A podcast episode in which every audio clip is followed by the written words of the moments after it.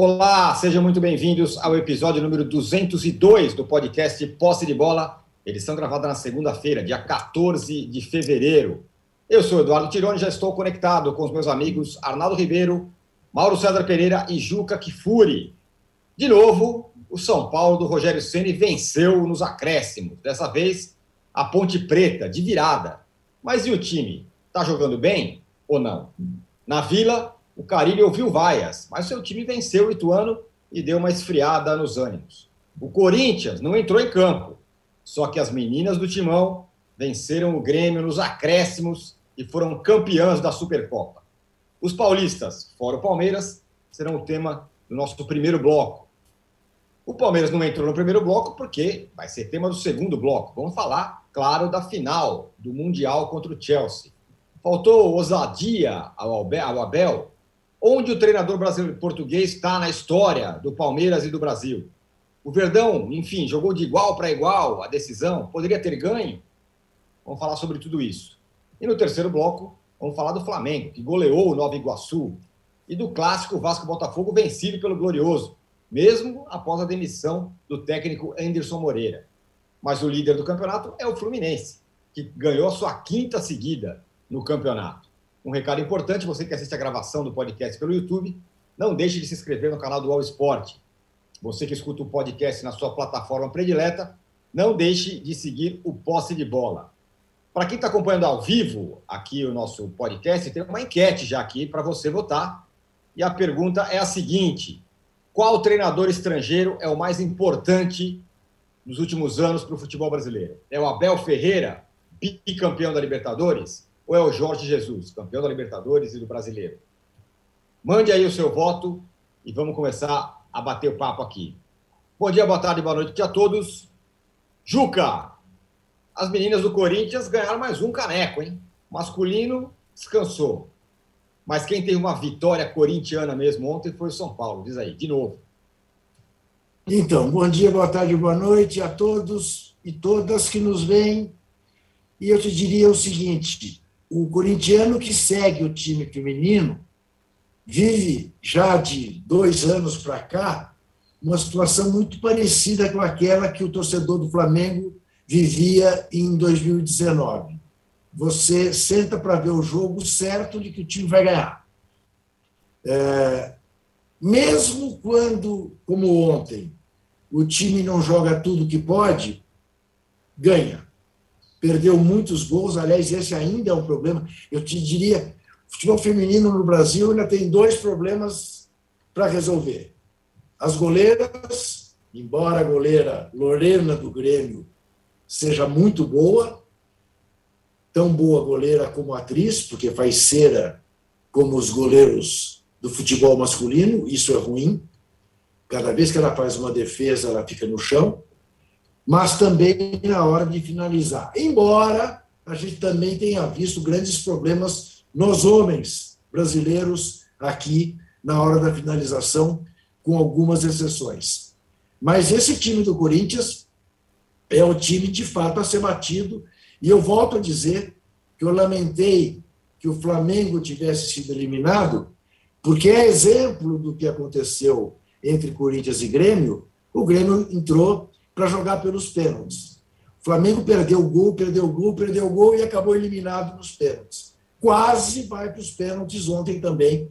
Corinthians e Grêmio não foi. No minutos finais, o Corinthians achou o seu gol e foi legitimamente campeão da Supercopa do Brasil. O São Paulo, de fato, conseguiu uma nova vitória ao estilo corintiano no final do jogo. Ontem, graças a Moisés, que entregou a terra prometida para o Caleri. Né? Aquele passe dele para o Caleri foi uma coisa como há muito tempo eu não via no futebol. Mas eu vou dizer uma coisa para vocês, que são absolutamente imparciais e jamais botam o coração à frente da razão. Segundo tempo do São Paulo, independentemente da vitória, o segundo tempo do São Paulo foi um segundo tempo a dar esperança para o torcedor. Primeiro, em relação a vontade que o time mostrou. Aquele time apático não estava em campo. São Paulo jogou, massacrou a Ponte Preta, tem problemas de criatividade, sem dúvida nenhuma, né? é, um excesso de bolas na área, de bolas aéreas, mas o time buscou, buscou, buscou, chutou de fora, bolas rete a trave. Eu, eu, eu, eu não tenho dúvida em dizer que a vitória foi justíssima. Justíssima. Apesar daquele primeiro gol, daquele pênalti bizarro, né? de dois zagueiros que parece que não sabe que lateral não tem impedimento. E apesar, isto o Rogério Ceni não tem nenhuma responsabilidade, e mais uma transmissão canhestra né, ah, de quem comprou o pacote da Federação Paulista de Futebol, ah, da HBO ah, Max, ou quem comprou da Claro Now Campeonato Carioca e não conseguiu ver Botafogo e Vasco da Gama. realmente, cada vez mais forte a onda do volta Globo porque a diferença de transmissão é uma coisa abissal, né? não apenas nas equipes que transmitem, né? e isso extrapola a HBO Max, a, a Federação Paulista de Futebol, né? porque é, realmente não está fácil você ver futebol na televisão, né? É muito mais torcida do que transmissão e erros é, crassos de identificação de jogador, de tudo. E eu digo isso com absoluta tranquilidade. Eu jamais serviria para ser narrador, porque eu tenho uma dificuldade brutal em pronunciar nome de jogador estrangeiro, de técnico, se é Tuchel, se é Tuchel, se é Harvitz, se é Herwitz, mas enfim, mas eu não sou narrador. Né? Na hora de escrever, eu vou olhar lá direitinho como é que chama o cara? E assim mesmo, às vezes, confundo as picuelta com as piculta e vou por aí afora. Enfim, uh, o São Paulo, na minha visão do que foi o segundo tempo, completo, com o Miranda fisicamente bem, fez bem o Rogério em deixá-lo no banco, com o goleiro, com o novo goleiro, aparentemente tendo ganhado a posição, eu acho que o São Paulo uh, deu esperança para fazer um campeonato digno, coisa que não vinha fazendo. Não, não que o jogo tenha me agradado, mas que o segundo tempo deu esperança, eu acho que deu. Muito bem, Arnaldo. O Juca está empolgado, hein, com, com o São Paulo. Não está muito empolgado. Não, empolgado não estou. Não ponha na minha, na minha boca. Com as transições, pô, deu, deu esperança, segundo Já, tempo. Deu esperança. Um monte de deu bola, esperança. Tá? Já você acha que o torcedor vai viver fortes emoções em 2022, não é? Torcedor São Paulino.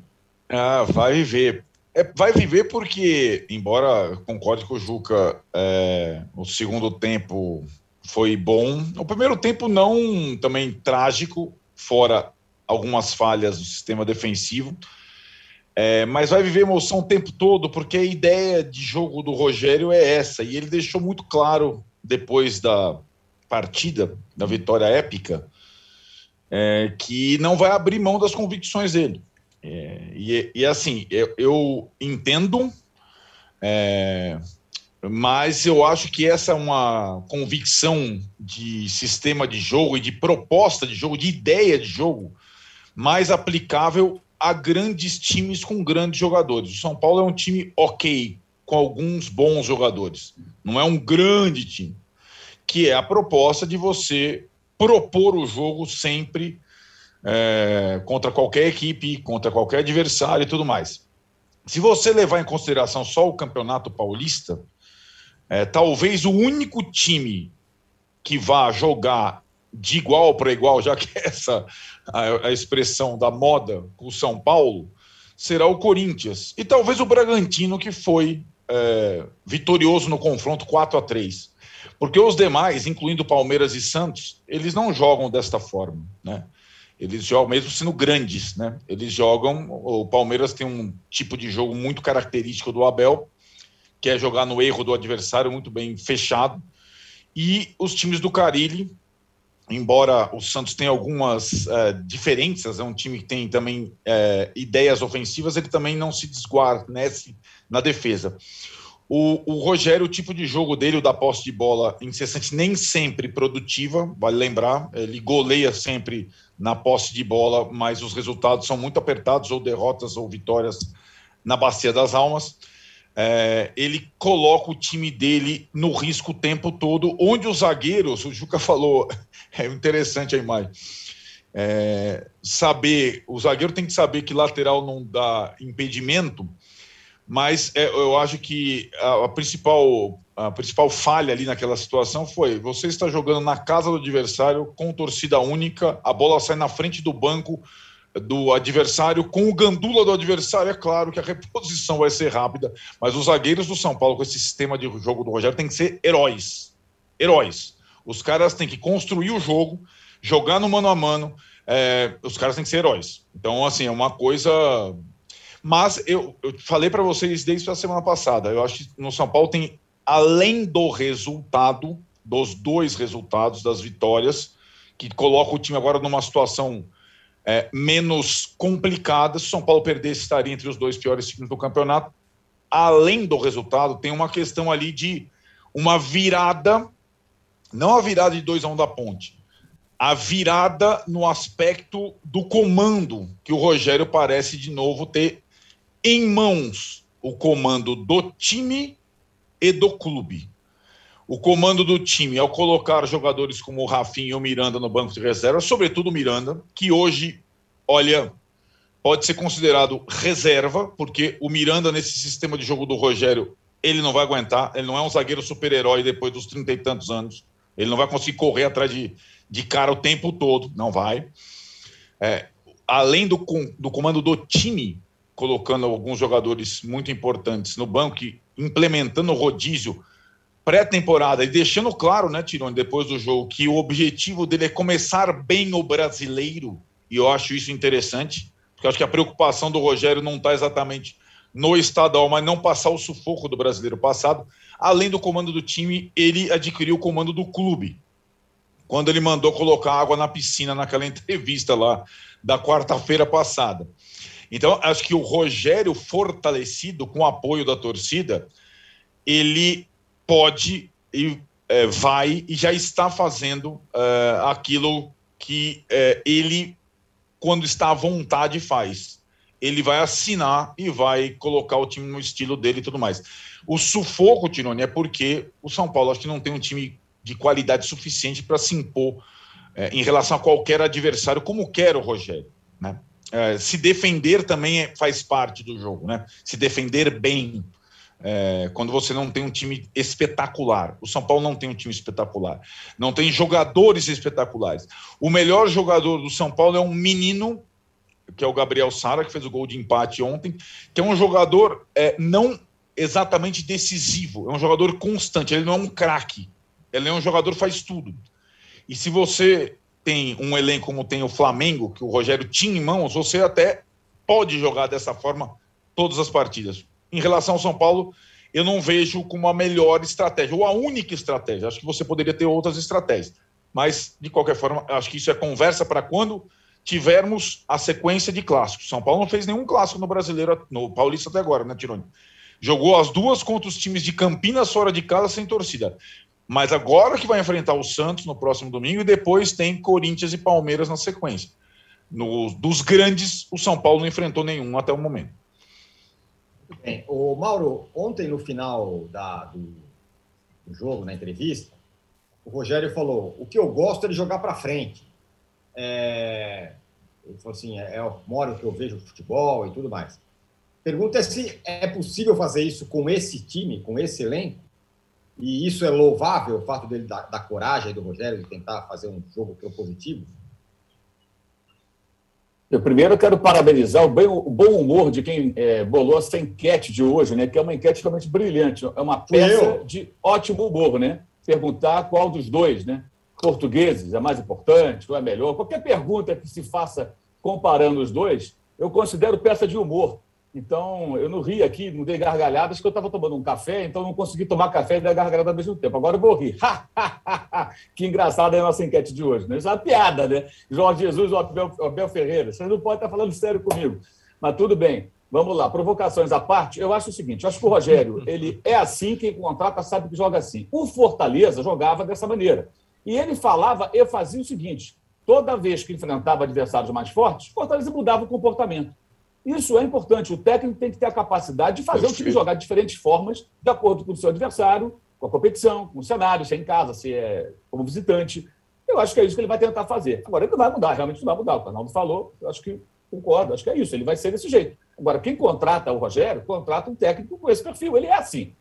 Por que, que o Botafogo demitiu o Anderson Moreira? Porque o John Tector, lá, o, no, Tector, o novo dono do clube, né, é, comprou o futebol do Botafogo, ele, assistindo as partidas, ele não enxergou o que ele gostaria, que é um estilo de jogo. Se vai dar errado, vai dar certo, é uma outra história, gente. A gente pode discutir isso lá na frente.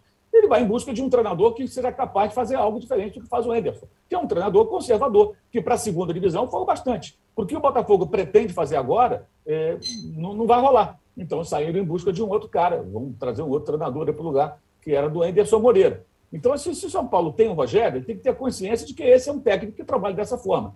Vai tentar fazer com que o time seja ofensivo, ele vai gostar de jogar com volantes que sabem, dar, que sabem sair jogando, zagueiros que sabem sair jogando. Isso é o que eu acho que ele não vai abrir mão. Agora, também, ao mesmo tempo, claro, tem que saber defender, tem que melhorar o comportamento do time defensivamente. O que eu acho que é importante é o seguinte: eu estava vendo, inclusive, lá o nosso Alexandre Gisberg, lá dos Jogos de São Paulo, né?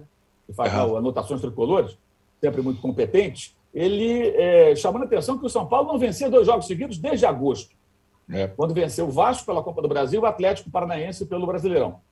Então, o São Paulo venceu dois jogos seguidos. Eu acho que nessa altura, depois do começo do Campeonato Paulista e daquele começo do ano passado de Campeonato Brasileiro, isso já é um bom sinal. Por quê? O que o Rogério precisa hoje é de resultado.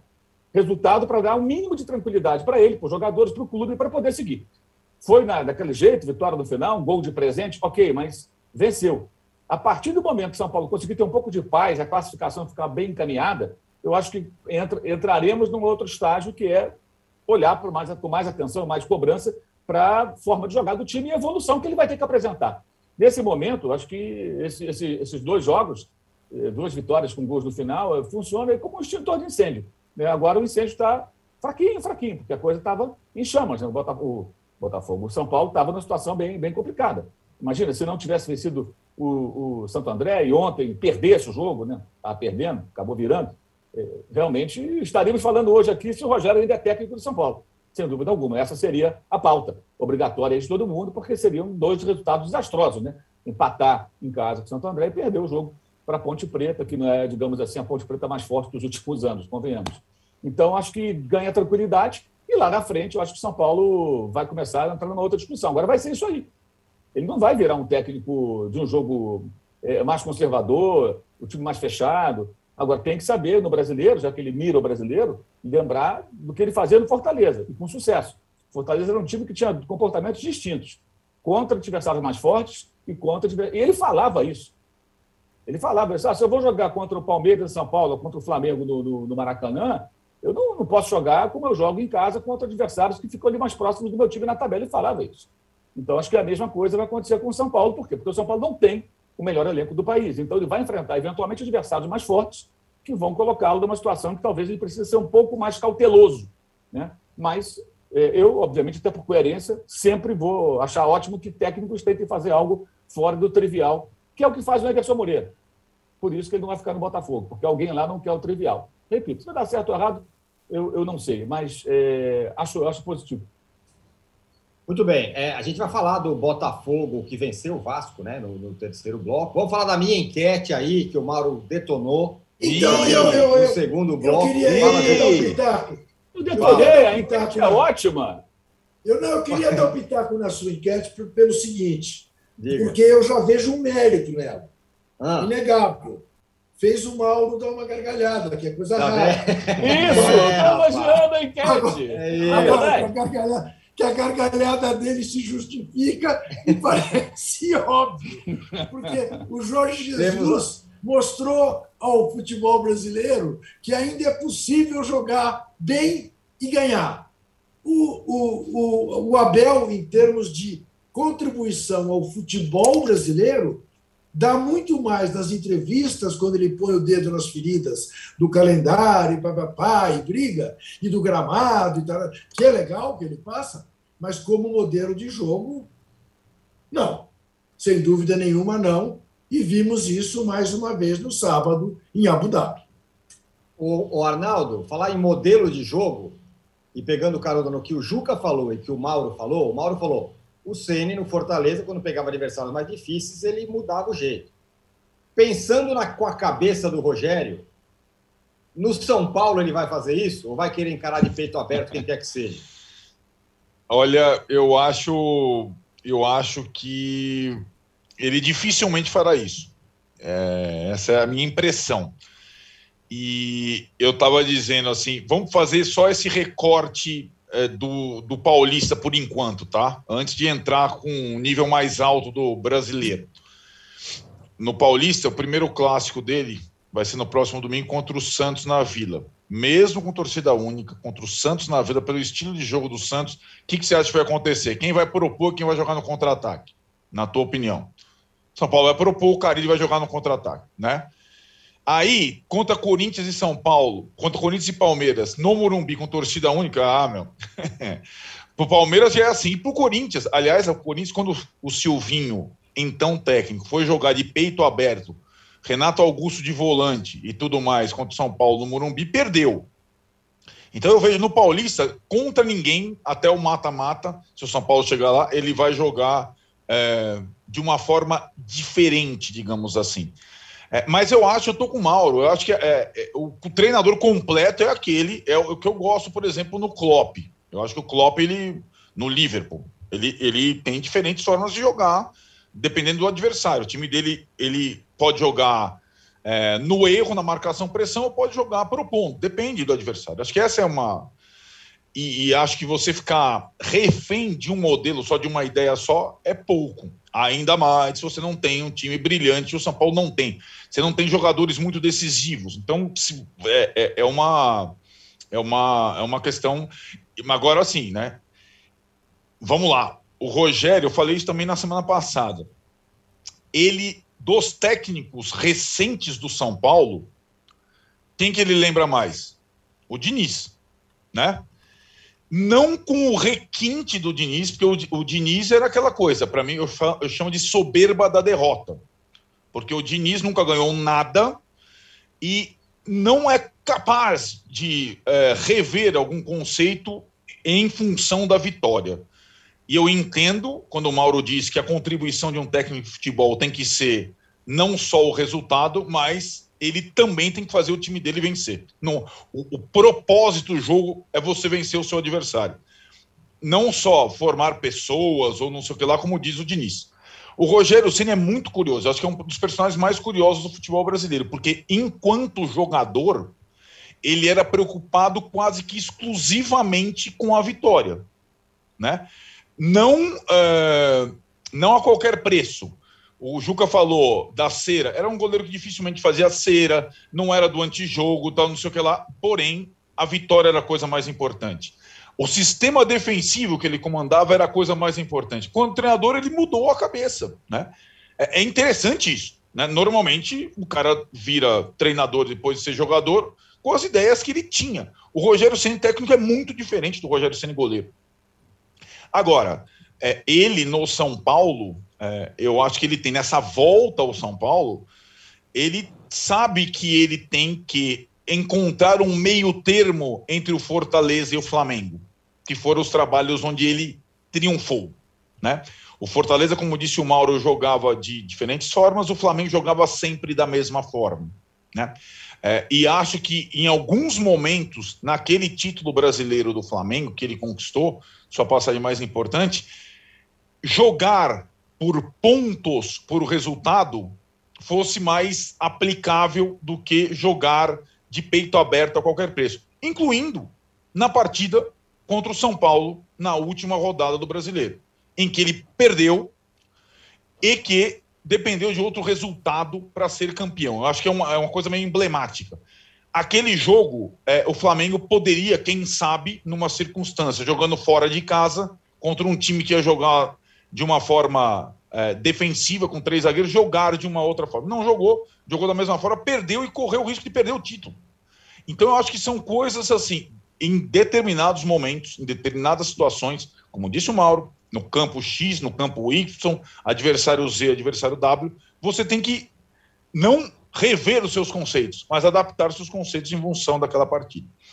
Luca, quem não parece que vai mudar a cabeça é o Carilli, que, bem ou mal, estava sendo vaiado, venceu o jogo ontem. Foi Tituano a duríssimas penas, mas está se mantendo Então, ali. Então, eu fico me perguntando: pode o Carilli, com o time que tem, eh, mudar de conceitos? É isso que o, que o Arnaldo disse. Também espero que, na- mesmo na Vila Belmiro, o Santos vai jogar fechado, esperando o São Paulo. Esse vai ser o Santos. A- a- você discutir nesse momento o DNA, o, chamado, o famoso DNA ofensivo do Santos, aí tem muito a ver com o que discutia-se em torno do Rogério Ceni. Você precisa saber que técnico você está contratando. Você está contratando um técnico para fazer o arroz com feijão? Você está contratando um técnico para inovar? Você está contratando um técnico que gosta do futebol ofensivo? Ou você está contratando um técnico que gosta mais de reagir? O Santos contratou um técnico que não tem nada a ver com o DNA do Santos, mas que tem tudo a ver com o que esse elenco do Santos hoje é capaz de dar. Uhum. Não pode dar mais do que isso. O elenco do São Paulo pode. O elenco do Botafogo, eventualmente, não possa dar mais do que o Anderson queria. Agora, se o presidente, o novo o dono do Botafogo, quer um outro estilo de jogo, quer um outro futebol, contrate o Guardiola. Vamos que vamos. Quem sabe dar certo Muito bem. mas aquilo de sempre. Não, não, não é possível fazer omelete sem ovos. Perfeito. Tá aí, fechamos o primeiro bloco do posse de bola número 202. A gente volta em um minuto, porque tem uma enquete polêmica aqui. E vamos falar muito sobre Palmeiras e Chelsea, a final do Mundial. Chelsea campeão mundial, Palmeiras vice. E o Juca já está pedindo likes. Só pelo que vem aí no segundo bloco, você deveria dar likes para a gente, a gente chegar a 5 mil likes hoje. Já voltamos. A gente tem um passado, mas em algum momento da história esse passado se perdeu. Mas um teste como esse, ele não, não abre uma clareira na mata, ele abre uma avenida. Quatro exames de DNA. Eu acho que a galera não acredita muito nisso, não, tá? Eu não tava muito. Eu falei, gente, será que o exame vai mostrar de onde eu sou? Uma busca. Quando chega um exame de DNA e me diz que eu sou 90% africana, a ciência está dizendo que ela é capaz. O passado se reconecta com o futuro. Como se fosse um, um desafio agora, falar, irmão, é o seguinte, você tem Nigéria e você tem sua avó. Dá um jeito para você ligar esses dois pontos. Tá aí. Se tem uma política de ressarcimento o Estado brasileiro podia fazer, é esse.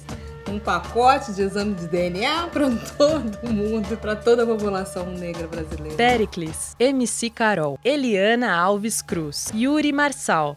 Origens. Quem não sabe de onde veio, não sabe para onde vai. Assista no YouTube de Movidoc.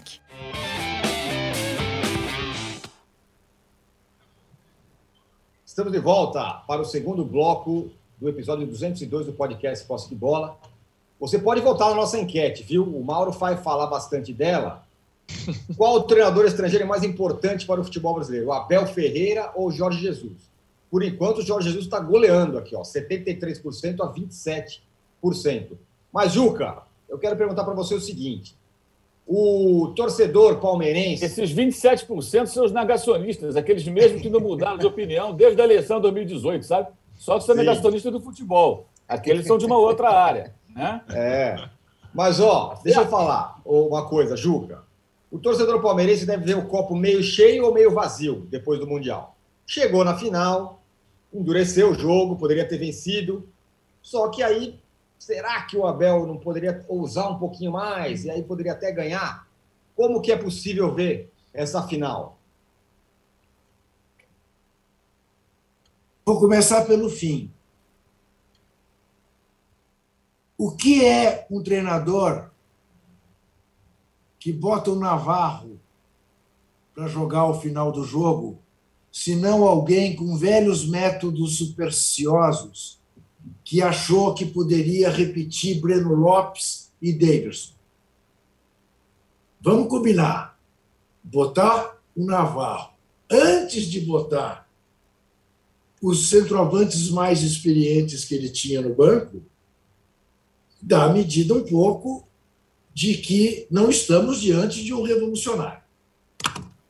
Bom, esse é o primeiro ponto.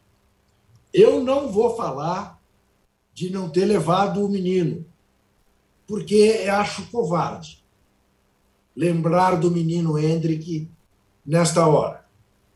Não vou lembrar. Vou lembrar a diferença entre os dois times do ponto de vista de quem quis ganhar o tempo todo e de quem quis empatar o tempo todo e levar o jogo para a loteria dos pênaltis.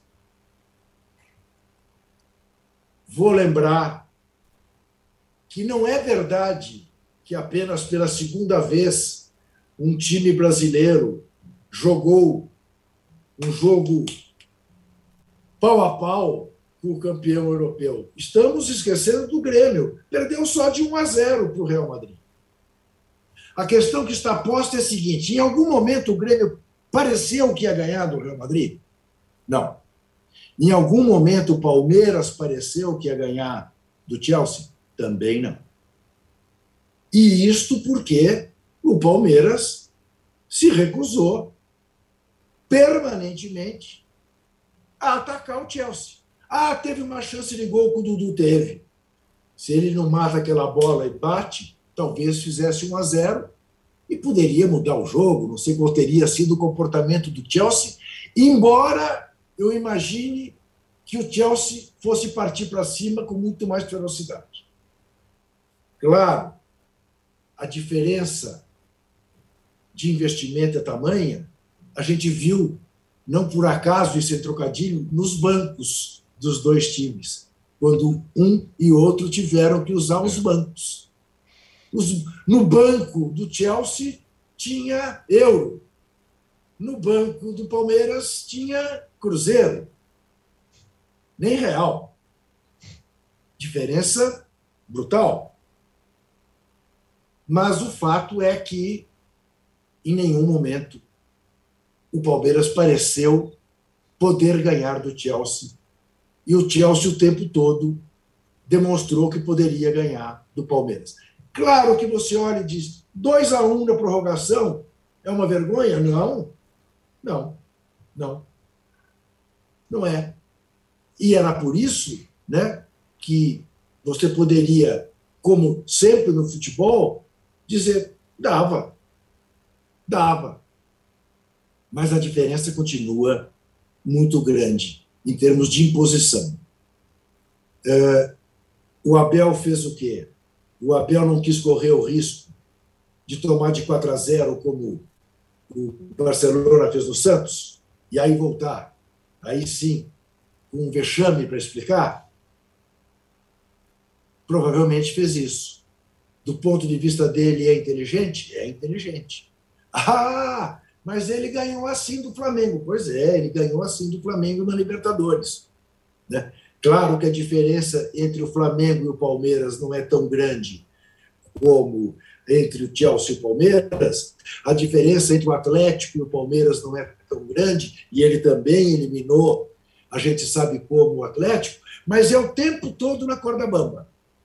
É o tempo todo na corda bamba. A mim, como futebol, isso não agrada. Agora, tivesse vencido o Chelsea, e poderia, repito, porque estamos falando de futebol, ninguém estaria falando que faltou o centroavante. Faltou o centroavante para quê? Para fazer o papel do Rony, correndo atrás do lado direito, feito um louco, de cima a baixo, de cima a baixo. Na primeira que ele deu uma bobeada, o Hudson Dói foi e meteu a bola para o Lukaku fazer o gol. Quase morreu o Rony, quase morreu o Dudu, quase morreu o Rafael Veiga, porque quando você joga sem bola, você corre muito mais do que quem joga com bola, joga e corre com a bola. Então, eu te diria o seguinte: uh, se eu fosse palmeirense, eu teria o sentimento de tristeza, porque não ganhei o título inédito, de uma certa frustração, porque não vi meu time tentar, mas diria que entre mortos e feridos salvaram-se todos, porque vexame meu time não deu.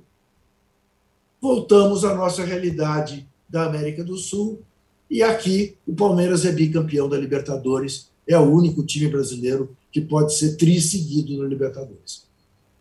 Muito bem. O Mauro, tem uma enquete aqui no nosso, no nosso podcast, no YouTube, e eu quero fazer a seguinte pergunta para você: Onde está o Abel Ferreira na história do Palmeiras e na importância para o futebol brasileiro? Na história do Palmeiras está entre os grandes, na importância do Palmeiras também para o futebol brasileiro. É mais um técnico que ganhou a Libertadores, como outros já ganharam, é... mas que não acrescenta nada para o futebol brasileiro. A proposta de jogo dele, as ideias que ele tem sobre o futebol, isso hoje, não sei se no futuro, por ser um jovem treinador, se ele vai mudar, se ele vai ampliar o leque, mas eu continuo falando aquilo que eu digo desde o ano retrasado. É um técnico sem repertório. E para aqueles que não entendem o que é repertório, repertório significa ter diversidade daquilo que faz, faz de diferentes maneiras. Ele sempre vai enfrentar os adversários difíceis dessa forma. O que falamos há pouco do Rogério, da necessidade do Rogério saber variar o seu estilo de jogo, a sua proposta de acordo com o adversário, com o cenário, é. falta também o Abel. E como Sim. falta o Abel? Primeiro, quero dizer o seguinte: é, eu vou repetir o que eu falo sempre. Palmeiras ganhou duas vezes a Libertadores. Eu não vejo motivo para o torcedor ficar triste. Um pouco frustrado, sim, porque tem toda essa onda do Mundial, que não tem Mundial, não sei o quê, bababá, gozação. Mas, cara, por exemplo, até eu coloquei isso no meu Twitter no sábado. Né? Tinha vários rubro-negros ali vibrando. Eu falei, vem cá, se você é Flamengo e você apoiou a troca de técnico ano, ano passado, tá rindo de quê, bonitão? É melhor ser vice-campeão do Chelsea do que não disputar o Mundial. O Flamengo perdeu para o Palmeiras. E uma das razões foi a arrogância do Flamengo a mudar de técnico, como mudou, por quem mudou no ano passado. E grande parte da torcida estava achando massa. Né? Então, acho que esse é um ponto importante. O palmeirense não tem motivo para ficar triste. Ganhou duas Libertadores. Agora, o jogo em si, eu fiz uma comparação, peguei as estatísticas e coloquei frente a frente. Semana passada, aliás, eu acho que a grande derrotada dessa final é a ala da imprensa brasileira que vendeu ilusão de que o jogo era parelho, que o Palmeiras ia vencer, que já ganhou, que não sei o quê. Teve muita gente. Até o Zé Rafael, comparado ao Jorginho, é melhor o Zé Rafael. Zé Rafael talvez seja um dos jogadores mais, tecnicamente, mais comuns do elenco Palmeiras, do Palmeiras, dos titulares, dos titulares do Palmeiras. Nada contra ele, não é um mau jogador, mas é um jogador comum. Alguém acha que ele é um jogador especial? O Jorginho concorreu ao melhor do mundo, gente. O cara é campeão europeu, campeão europeu duas vezes, né? Pela Itália e pelo Chelsea. Agora também ganhou lá o título mundial da FIFA. Não dá para comparar. Peraí, vamos falar sério. Né? Isso foi dito de forma exaustiva na velha receita da mídia oba-oba brasileira de vender ilusão para o torcedor. E aí, aqueles que não embarcam na onda são xingados. Eu sou sempre xingado. Porque eu não vou embarcar nessa onda. O Flamengo não era favorito contra o Liverpool, o Santos não era favorito contra o Barcelona, o Corinthians não era favorito contra o Chelsea, o Inter não era favorito contra o Barcelona do Ronaldinho. Qual a diferença do Abel Braga com o Inter em 2006 para esse Abel? Muito pouca. Vamos lembrar aquele jogo. Como é que o Internacional jogou? Até a escapada do Gabiru deu em gol. A do Dudu não deu em gol, mas foi uma chance. Quantos chutes o Grêmio deu contra o Real Madrid na final de 2017? Um chute no gol. E nem foi na direção certa. Um chute no gol, gente. O Grêmio, que tinha posse de bola e tudo, bababá, o time que trocava passe, totalmente dominado. Por quê? Contra o Real Madrid, ele se intimidou, ficou fechado, não tentou jogar o jogo e perdeu. Perdeu por 1x0, porque perdeu por 1x0, mas não ameaçou. Então, o que nós vimos no sábado foi o Abel repetir a única coisa que ele sabe fazer nos grandes confrontos, que é rejeitar a bola, picotar o jogo, se for possível, aí a arbitragem é, é, tem peso, quando a arbitragem entra naquela de marcar muitas faltinhas e o time dele está empatando ou vencendo, favorece, que é o que ele quer como vários técnicos antigos aqui do Brasil já fizeram, tantos e tantos, retranca, aquilo é retranca, e aí os números, né? Falavam na semana passada, muitos colegas, não, porque o Plymouth da terceira divisão, o cara nunca ouviu falar do Plymouth, né? Mas não, porque perder, e quase perdeu, ganhou na prorrogação. Se não ganhou na prorrogação do Plymouth, vai ganhar do Palmeiras? Muito bem. O Plymouth foi derrotado por 2 a 1 no campo do Chelsea. O Palmeiras jogou no campo neutro com mais torcida a seu favor, tá? Na prorrogação, o Plymouth perdeu. Igual o Palmeiras, 2 ao mesmo placar. Só que o Palmeiras tomou 1 a 0 empatou, e o time da terceira divisão fez 1 a 0 tomou a virada. Posse de bola do Palmeiras, do, do, do perdão, do, do Chelsea contra o Plymouth, 72%. Posse de bola contra o Palmeiras, 71%. Chutes a gol do Plymouth em 120 minutos, 11. Do Palmeiras, 11. Na direção do gol, cinco do time inglês, três do Palmeiras. Chances claras criadas, três do Plymouth, uma do Palmeiras. O Palmeiras foi o Plymouth. Eu até comentei isso outro com um colega lá da imprensa inglesa, e trocando mensagem, e ele falou: é, parecia o Plymouth. Até verdinho é. É isso, meu irmão. O Palmeiras jogou menos do que pode jogar porque não é treinado para jogar de outra forma, porque o seu técnico não oferece ao elenco a possibilidade de mudar a forma de jogar. O Juca falou muito bem sobre a questão de não ter a bola. Não tem a bola significa o quê? Correr atrás do adversário o tempo todo. Isso acaba fisicamente com os jogadores. Vamos lembrar a final da Libertadores. O gol do Davidson, a pataquada do Andréas Pereira, o grande desfalque do Palmeiras nessa final, por sinal, é, o, o, o que, que aquilo representou? Mudou, ofuscou muitas coisas que aconteceram no jogo, entre elas as substituições de atletas do Palmeiras exaustos. O Rafael uhum. Veiga sai, a última bola do Rafael Veiga, no tempo normal, em Montevidéu, ele tenta fazer um cruzamento, sai tudo errado. A pessoa, pô, tá maluco? O que que tá Tava morto. Por quê? O tempo todo o Palmeiras correndo para marcar os jogadores do Flamengo. E é assim contra o Atlético Mineiro, é assim contra o Chelsea. Então você esgota os jogadores, o cara não tem força para atacar. E o time não consegue variar a forma de jogar de momentos em que vai se fechar e outros em que vai tentar controlar mais a posse, vai tentar desacelerar o jogo, deixar o adversário um pouco mais longe da sua meta, trocar passe, tentar, sabe, cadência. Não, não alterna. É o tempo todo trancado, se defendendo, dependendo de uma escapada de Rony, de Dudu. O Dudu teve bola que chegou lá no ataque e ele faz assim, pô, peraí, sozinho, contra Rudiger, Christensen e Thiago Silva. Aliás, Thiago Silva, hein, que brincalhão, né? Mais um pênalti daquele de, de, voleibol. Ainda ganhou o melhor, melhor no, no é, torneio. É, né? é, é, essa lição é piada. Não é né? é possível. O, Oliver Kahn, dois a lição, né? Então, pô, mas vamos lá. Então, assim, o que aconteceu foi muito previsível. O Palmeiras jogou porque sempre joga assim. E não esteve perto de ganhar, gente. Esteve perto de perder o tempo todo. O Palmeiras não esteve perto de ganhar nada.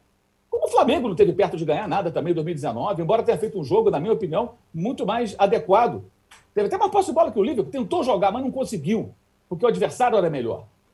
Até concordo que o Chelsea é mais fraco do que o Liverpool e mais fraco do, do que aquele Real Madrid que o Grêmio venceu, concordo. A fase não é das melhores, mas não tem como comparar. Tecnicamente, a diferença é muito grande. A diferença do euro é a diferença de você poder contratar jogadores de qualquer lugar do mundo com muito dinheiro. Então, é uma competição desigual, por isso eu valorizo mais a Libertadores, por isso eu acho que o torcedor do Palmeiras não tem motivo para ficar triste. Um pouco de frustração, decepção, entendo, mas tristeza não, porque o time. E acho que ele tem que valorizar muito seus jogadores, porque o que foi pedido para esses rapazes, eles fizeram. Eles deixaram tudo dentro do campo. Os jogadores do Palmeiras foram extremamente dignos, jogaram com coração, jogaram. O que o professor pediu, eles fizeram, gente. Os caras se mataram em campo. Então não foi corpo mole, não foi. Agora, a estratégia eu considero pobre. Porque um técnico que está quase um ano e meio no comando de um time deveria já ter colocado em prática, é, em ação, é, é, outros modelos de jogo que você possa mudar durante a partida. E quando o Palmeiras sofre o gol, ali parece tudo perdido, mas aí vem o Thiago Silva recoloca o Palmeiras na briga. Porque qual era a expectativa de, de um gol do Palmeiras? Só uma jogada aleatória. Só uma jogada aleatória. Né? E o Lukaku já tinha saído, sei lá por quê também. Não sei se o Lukaku pregou, cansou, o que aconteceu. Né? Ah, outra, outra coisa também que falavam que o Palmeiras ia, que o Chelsea ia cansar na prorrogação. Gente, o Palmeiras estava morto na prorrogação, por uhum. conta disso que, o, que o Juca falou. É. Sabe qual foi a posse de bola do Palmeiras no primeiro tempo da prorrogação? 15%. O Palmeiras deu 20 chutões durante a prorrogação. Quase todos eles antes, claro, de tomar o gol. Ou seja, não teve perto da vitória. Agora, foi digno, os jogadores lutaram, fizeram exatamente o que o técnico pediu, mas acho que o palmeirense, de cabeça fria, se ele for, tiver o mínimo de espírito crítico, né, ele pode parar, pensar e refletir um pouco sobre o, o que pode ser o Palmeiras. É só isso. Dá para ser mais? Por que não mais? Por que, que eu tenho que jogar só dessa maneira? São perguntas importantes que têm que ser feitas.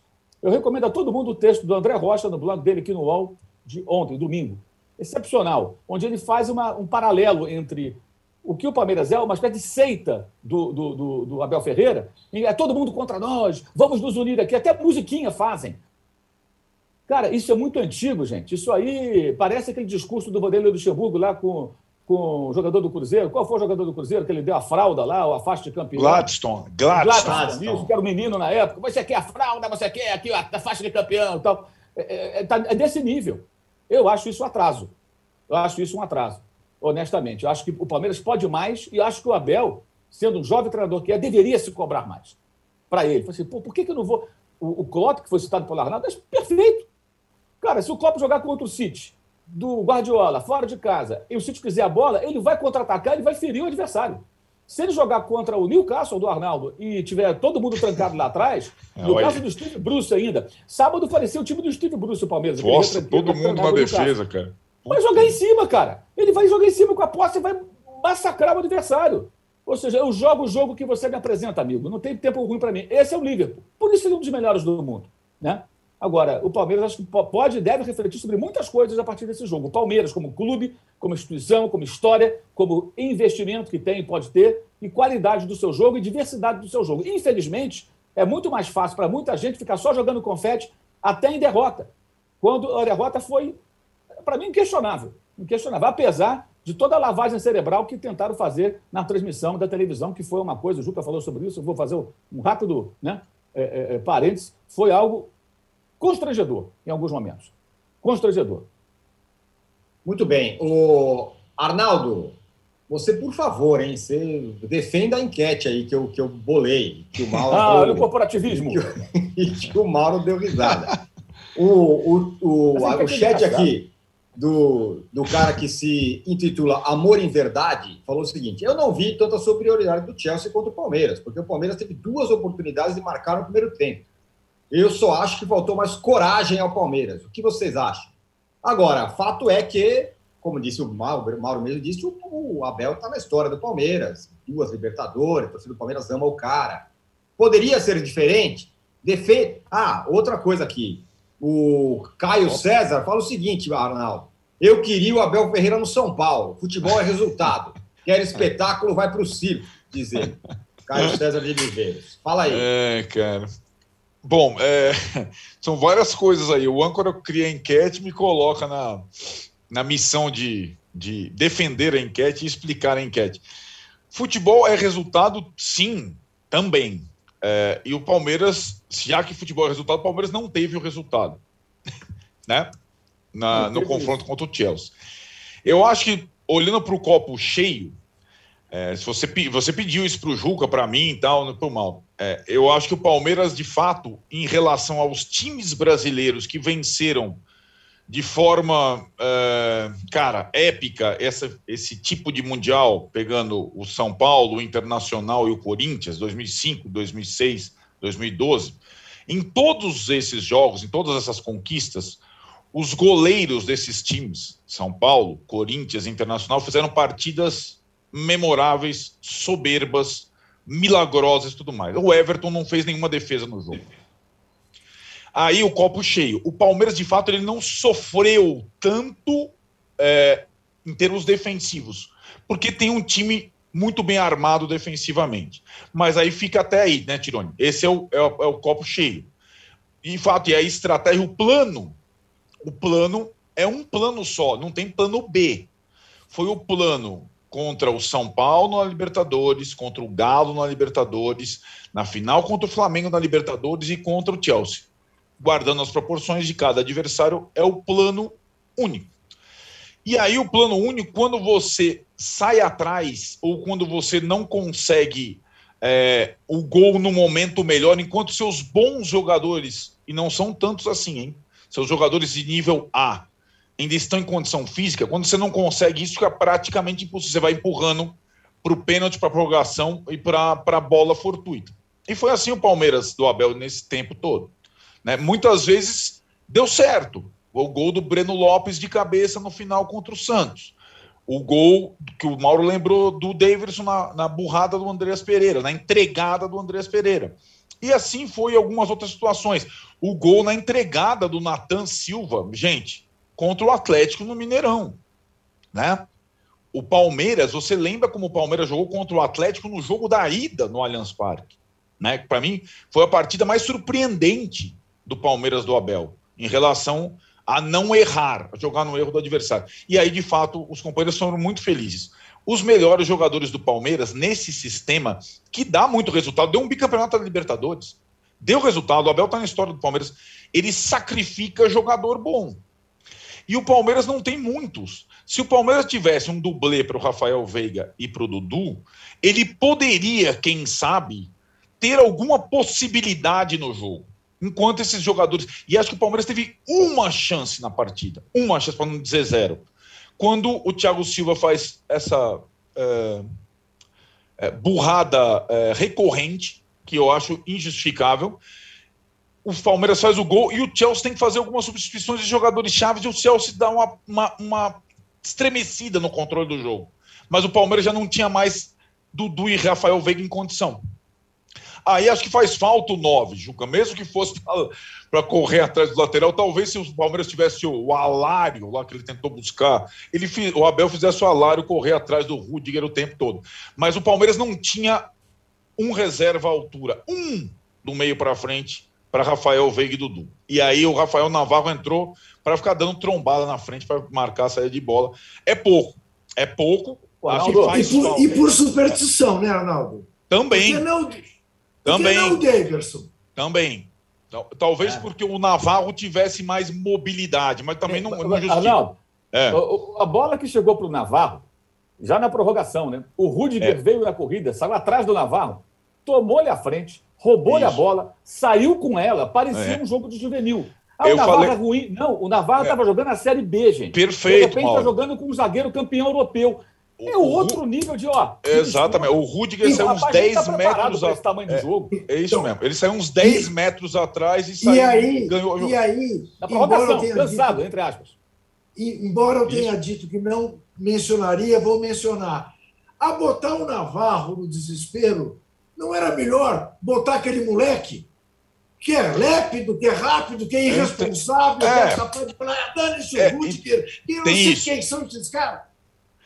Então, é, então, Juca, essa pergunta é assim, né? O, o, Abel, e pode ser aceita, o abelismo o palmeirense, dá para entender a devoção. Claro, o cara do técnico deu um bicampeonato da Libertadores nesse sistema. Mas aí as opções do Abel é, são é, de consumo interno. Só de consumo interno. Sim, então aí, aí vai a enquete do âncora. É, o consumo é. interno. Tudo isso para é. justificar essa enquete. Porque, ô Mal, vamos combinar o seguinte: foi o âncora que propôs, mas o âncora tabela. Vocês deixam tabela, os textos no final do Isso, tabela. roteiro, criação, texto. Arnaldo Ribeiro é. e Tirone. Entendeu? Isso, então, exatamente. então, eu, eu acho que a enquete. A enquete para o Jorge Jesus aqui, ó. Então, a enquete, o, o, o Abel Ferreira é um sucesso para consumo interno, para consumo só do palmeirense porque ele ganhou coisas muito importantes. O Jorge Jesus, como disse o Juca, ele fez em 2019 uma coisa que a gente está muito pouco acostumada no futebol brasileiro. A gente parava para ver o time dele jogar, torcendo ou não para o Flamengo. É claro que existe o jesuísmo também.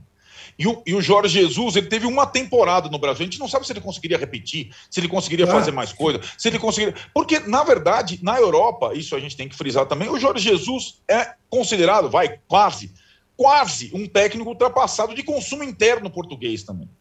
Só que aqui lá, ele é fez a diferença. Aqui ele marcou época. É, ele é marcou atraso, uma né? época. É. É o nosso ele atraso. Mar... Exatamente. É isso. Porque a ele marcou uma época. sobra aqui. Pois é, né? E acho que ele marcou uma época. Então a gente vai ter essas comparações sempre.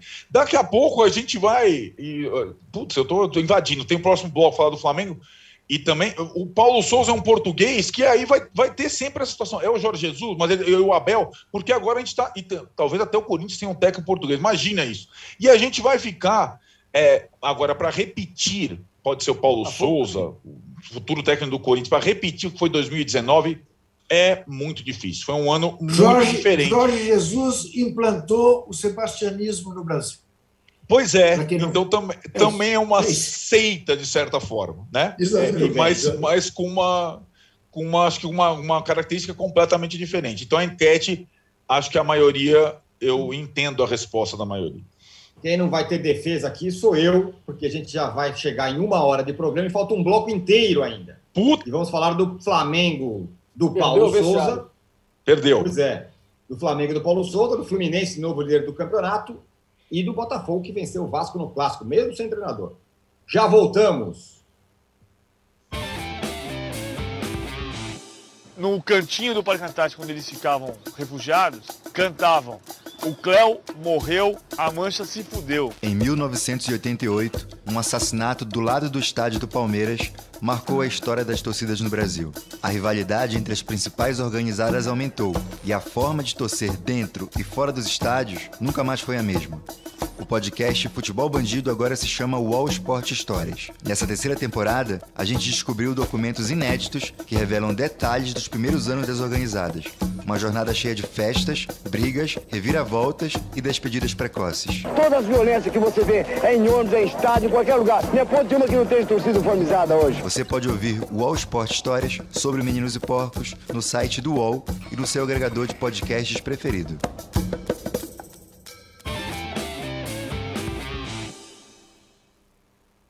Estamos de volta para o terceiro bloco e correndo do podcast Posse de Bola 202. Estamos estouradíssimos.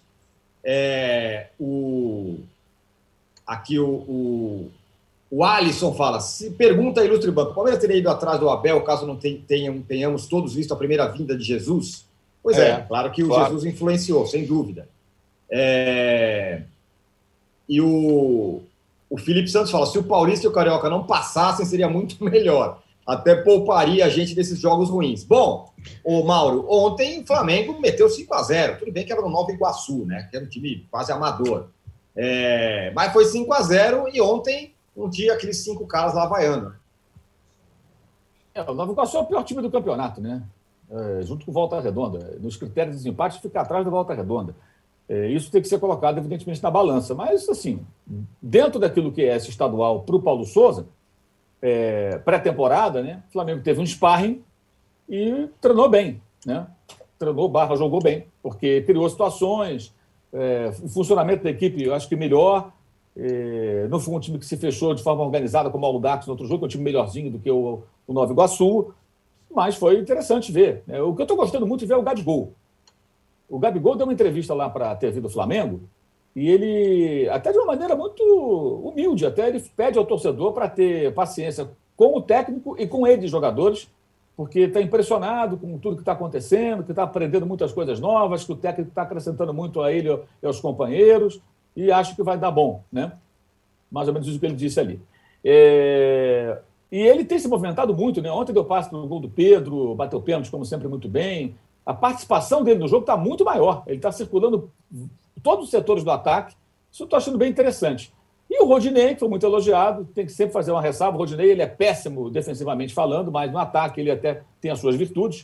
O cara muito forte, né? Chega forte lá na frente, tudo. Tem físico para trombar com o marcador adversário, tentar colocar a bola na área. Está jogando como ala, então tem poucas funções defensivas, ainda mais contra o Nova Iguaçu. E aí o jogo dele sobressai. O desafio do Rodinei, do Paulo Souza com o Rodinei, é fazê-lo funcionar bem defensivamente quando o time estiver sendo atacado por um adversário de qualidade e o time fechado numa linha de quatro ou de cinco com ele ali pelo lado direito. Aí é a grande questão. É desatento, marca mal, é, dorme em campo. Né? Então, é um jogador que vai ter que. Mas ele eu até entendo que ele escalhe o Rodinei, porque de fato, para aquilo que ele se propõe a fazer, está indo bem. Acho que o Everton Ribeiro está se adaptando bem ali ao lado esquerdo, ali como, como ala. Eu gostei, achei interessante ontem, dentro de um processo de é, lento, né? de progresso, jogo após jogo que eu acho que é assim que deve ser, para isso serve estadual. É, pouco importa nesse momento se o Fluminense é o líder, Flamengo, Botafogo, Vasco estão em segundo. O mais importante é, é, o time evoluir. Aliás, nesse ano teremos o quadrangular da semifinal né, com os quatro. Isso aí está bem claro, os quatro já abriram uma vantagem de seis pontos. No, caso, o, o, o, Fluminense tem uma vantagem de oito pontos. Fluminense, é, Vasco, Botafogo e Flamengo tem diferença de seis pontos para os times que vêm logo abaixo. Então é muito pouco provável que um deles fique fora. Então deveremos ter uma semifinal é, com Vasco, Botafogo, Flamengo e Fluminense é, é, se enfrentando para apontar os finalistas do Campeonato Carioca, pelo menos vai ficar mais animadinho aí esse, esse torneio. Ó, oh, deixa eu só dar um recado aqui, porque meio-dia aqui no canal UOL tem o UOL News com a Fabiola Cidral, falando sobre as principais notícias do dia. E às 13 horas o Splash Show, com tudo sobre o Big Brother. Não, perder, não perderemos. Agora, Juca, o ah. Botafogo, lá no Nordeste, ganhou do Vasco, e mesmo sem treinador. É, então, não sei. Botafogo, Botafogo é o seu time no Rio. É. Você, não, você, não, sabe porque você não conseguiu ver. É. Você, você agradeça ao Rubinho, ao Marcelo Campos Pinto, entendeu? Agora, foram atacados por hackers. Quer dizer, Pois é. contrataram empresas que sequer têm segurança contra hackers. E querem que eu, que estou pagando, aceite, depois de ficar enlouquecido querendo ver o jogo. Bem-vindo ao clube, Juca. Entendeu? Olha, eu vou dizer uma coisa: difícil não falar palavrão, porque é a vontade que me dá. Entendeu? De, de- de- bom, tudo bem. É isso, eu não sei. É, ganhou. ganhou do Vasco. É, li que o Vasco, que o grande jogador em campo foi o Gatito, fechou Isso o gol mesmo. e tudo mais. Mas está tá divertido do ponto de vista da classificação, como o Mauro falou. Vamos ter, ao que tudo indica, um belíssimo final de campeonato com os quatro grandes. Vai ser O Ar- divertido ver. O Se Arnaldo. puder ver. Ou então, pelo amor de Sim. Deus, volta a Globo. Quem diria é. que eu ia estar um dia pedindo isso? Volte, TV Globo. Volte, porque não é possível que a gente não pague e não consiga ver. Pois é. Sabemos bem o que é isso, viu? Pagar e não É. conseguir ver. É exatamente o que aconteceu comigo ontem no Campeonato Carioca, no Campeonato Paulista, em todos os campeonatos. O Arnaldo, é, o Botafogo sem o treinador, né? O Anderson Moreira saiu e o Mauro tinha falado ali no primeiro bloco. Botafogo quer um outro tipo de jogo, menos trivial e tudo mais. Então, o, o dono lá do Botafogo está querendo mudar o perfil. Então, o Botafogo vai atrás de um outro treinador. Já o Fluminense, com o perfil mais do que conhecido, do técnico, talvez o maior, maior técnico mais veterano em atividade no Brasil, é o novo líder. Quinta vitória seguida do Fluminense. Pois é, é, sendo que dessa, nessas cinco, duas em clássicos, né? É, ontem, é, poupando o Fred, poupando o Felipe Melo, o Fluminense me parece preparado para o que é, vem por aí no dia 22, então, há uma semana do jogo contra o Milionários na Colômbia pela pré-Libertadores. Antes ele faz ainda dois jogos no Estadual do Rio, os dois contra os piores times, Nova Iguaçu e Volta Redonda. E acho que o Abel aí vai, vai fazer um revezamento para estar inteiro na Colômbia no jogo mais importante. É, é- é um, é, um, é um técnico. Aí não tem crise de identidade, né? Eu acho que o presidente do Fluminense sabia exatamente o que queria quando contratou o Abel e o tipo de reforço que o Fluminense contratou para a temporada. E acho que é o, o Fluminense é, segue numa toada firme. É, não é espetacular, mas é eficiente com jogadores é, rodados, cascudos, e, e acho que a grande, o grande desafio, a preparação toda, acho que nem talvez incluísse essa previsão de cinco vitórias seguidas, mas está para o jogo contra o Milionários, que é um jogo que pode valer a temporada, né? É, e acho que o Fluminense mostra, é, sem grandes invenções do Abel, mas com uma marca característica, essa dos três zagueiros. Ele, foi ele que colocou esse sistema, e quando o Felipe Melo tá, ele faz essa função é, com muita eficiência. Tem uma marca já do Abel nesse início de trabalho, e acho que o Fluminense vai de forma consistente para o jogo é, mais importante de um clube brasileiro nesse início, assim como tem o América Mineiro lá semana que vem. Lembrando, né, Tirone? Passamos aqui, vamos deixar para sexta-feira, que vai ter, acho que, palpite e enquete tua. Tem Flamengo e Atlético Mineiro no domingo, hein, rapaz? Tem Flamengo e exatamente. Atlético Mineiro. Primeiro grande teste para os dois times. O Atlético Mineiro venceu o América no clássico sábado. Bom, e nós ficamos por aqui. Valeu, audiência brutal que tivemos hoje. Obrigado, Roberto, Fernando, Paulo, Arnaldo, Mauro, Juca, todos vocês que estiveram com a gente. Estaremos de volta na sexta-feira. Valeu, tchau. Você pode ouvir este e outros podcasts do UOL em uol.com.br barra podcasts. Posse de Bola tem pauta e edição de Arnaldo Ribeiro e Eduardo Tironi, produção de Rubens Lisboa, edição de áudio de João Pedro Pinheiro e coordenação de Juliana Carpanês.